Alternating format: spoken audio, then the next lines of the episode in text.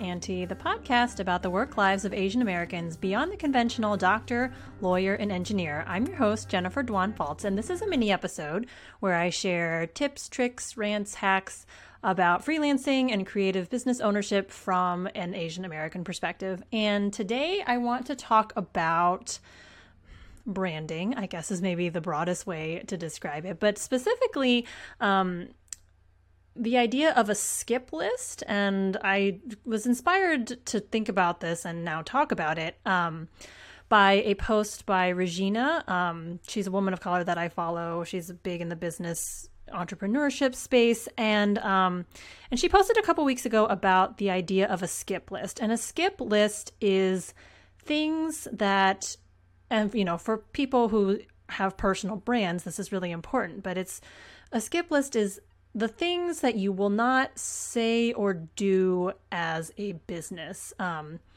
that have to do with the way that you present yourself. And so, um, her skip list includes things like using the word paralyzed, um, you know, in the context of paralyzed by fear or paralyzed by indecision. Um, they she will not use, you know, the idea the or the phrase, you know, don't be a slave to your nine to five, which for a black woman makes a lot of sense. Um, you know, not don't be don't be chained to your desk, that kind of thing. So she doesn't use those phrases, and so that got me sort of thinking, like, well, what's on my skip list? And some of this, some of this is kind of from my outside of work life. These are also things that I have been tr- trying to be conscious of using around my child. Um, so I try to stay away from using the word guys to mean a generic, non gender specific group of people um, because it's gendered, it's unnecessarily gendered, and it also assumes that male is the default, which biologically speaking is not true. Everybody starts out as female unless there is the presence of the SRY gene, which leads to differentiation in the male direction.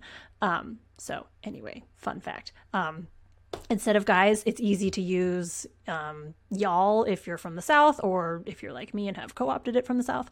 Uh, people, everyone you all um, it's it's easy it's if you think if you think about it it is easy to find substitutes for all of these things. Um, i try really hard not to use the words crazy or insane. Um, those seem to get really overused a lot. Um, same with bipolar. Like you can find other ways to say these things. You could say i'm feeling very volatile today. My mood is very unpredictable. You don't have to say I feel, you know, this mental disorder that you don't actually have. Um, same with obsessive. Um, that's a very popular one. Like, oh my gosh, I'm obsessed with this, that, or the other. Um, I love someone with actual obsessive compulsive disorder, and let me tell you, Becky, you are not obsessed with your pumpkin spice latte. Trust me, you don't want to be. Um, so that one is very personal for me.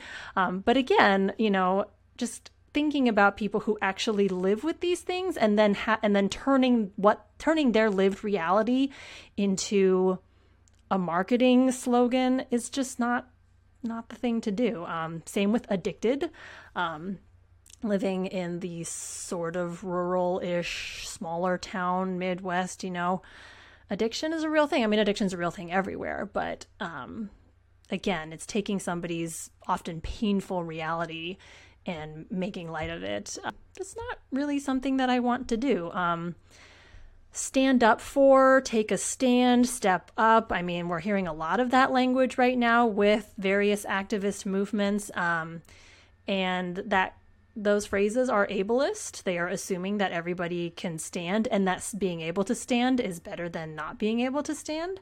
Um, I don't use I don't use tribe. I don't use vibe. I don't um, because that's cultural appropriation in many ways. And you know, I also and the point of this list is not primarily about not offending people. That's a nice side effect. Um, but for me, the point of being careful with my language is to prompt me to be careful about my thoughts. Because what I say reflects what I think, what I believe. And being conscious of that force being conscious of what I say forces me to be conscious of what I think. And it's it's not it's you know yeah no i yes i don't want to accidentally hurt someone with my words for sure. But even more than that i don't want to have sloppy thinking where i take somebody's experience and just use it you know? And you know call me a snowflake or whatever but that's really important to me um, is to be thoughtful and not grab somebody else's life and use it as marketing or you know just as like a throwaway thing. And as somebody you know as somebody from a non-dominant culture at least here in the US you know I'm I have experienced what it's like to have something that is a main part of my identity be commercialized and commodified and made into a joke. Um, and it sucks. And if you've never experienced that, well, aren't you lucky? Um, but try to imagine what it is like to have that happen to you. And that's, you know, and that's one of the reasons why I, st- you know, it's a challenge for me um, with with the Auntie brand. It's a that I have developed for myself. It is a challenge to not turn myself into a caricature. Um, and I struggled with that. And I and I have I have a group of friends who are also Asian American that they kind of provide my gut check on that. Um, if you are from a if you are from a non-dominant identity, you know, it's it's your right to express that identity however you want. Um, it just sucks that sometimes we have to think about how that's going to be perceived by white people. It's just how it is. Um, and so there will, you know, there will be, you know, I don't do, I don't do accents. I don't do, I don't do the Asian, I don't do Asian accents. Um, in my marketing, even though even though when I'm face to face with somebody who is also Asian American, you know, that's okay because I have a relationship with that person. Um, but I feel like putting that out, putting that out in public marketing for people who don't know me well, and for and for and for people whose whose stories I don't know and I'm not aware of, I, you know, I te- I choose not to lean into that, even though it's fun to do with friends and people who, you know, who are in my community. Um, I mean, that's just my personal choice. Some people really lean into, you know, more stereotypical elements of their identities, and that's okay. That's their choice. Um, but that's their choice. But definitely don't lean into an identity that's not yours. You know if you if if that if that is your identity you can do what you want with it. But if it's not your identity don't do it. Um, and again the point of this is not to scold everyone for using language. You know i'm not perfect. I i i use these words in my everyday speech sometimes. Um, and I'm just and I just try to be aware of it and try to do it less and less and less. Um, and I know it can seem kind of like an arms race of okay, well, what am I allowed to say? Um, but you know, the better way to phrase that question is who are you allowed to dehumanize with your words?